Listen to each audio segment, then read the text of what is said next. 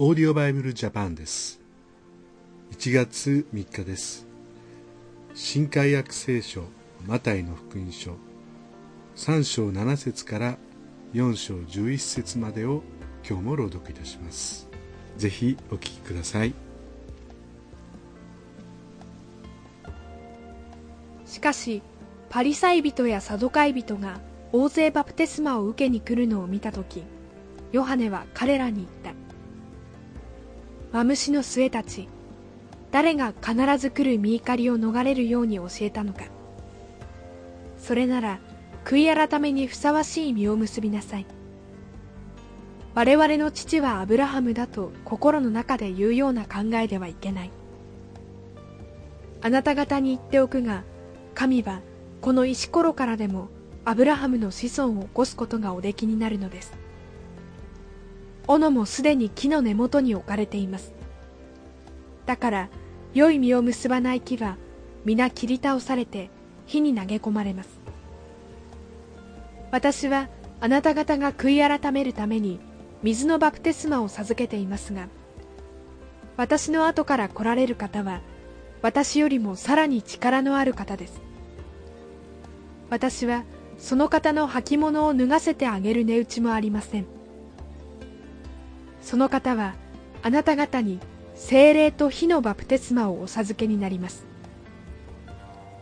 手に身を持っておられ、ご自分の脱穀場を隅々まで清められます。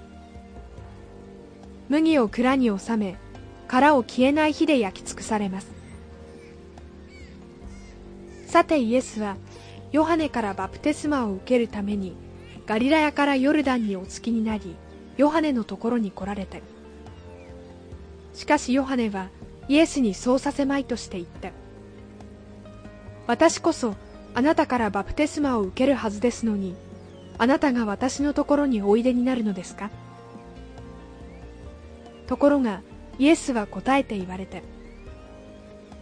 今はそうさせてもらいたい。このようにしてすべての正しいことを実行するのは私たちにふさわしいのです。そこでヨハネは承知した。こうしてイエスはバプテスマを受けてすぐに水から上がられた。すると天が開け、神の御霊が鳩のように下って自分の上に来られるのをご覧になった。また天からこう告げる声が聞こえた。これは私の愛する子、私はこれを喜ぶ。さてイエスは悪魔の試みを受けるため、御霊に導かれて荒野に登っていかれた。そしてよんじゅうにちよんじゅうや断食した後で空腹を覚えられた。すると試みる者が近づいてきていった。あなたが神の子なら、この石がパンになるように命じなさい。イエスは答えて言われた。人はパンだけで生きるのではなく、神の口から出る一つ一つの言葉によると書いてある。すると悪魔はイエスを聖なる都に連れて行き、神殿の頂に立たせていった。あなたが神の子なら、下に身を投げてみなさい。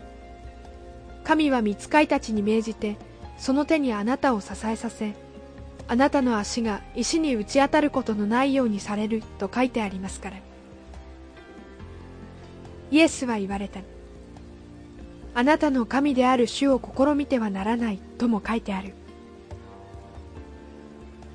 今度は悪魔はイエスを非常に高い山に連れて行き、この世のすべての国々とその栄華を見せて言った。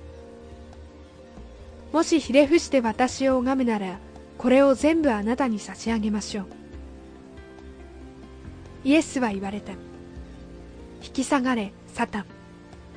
あなたの神である主を拝み、主にだけ仕えよと書いてある。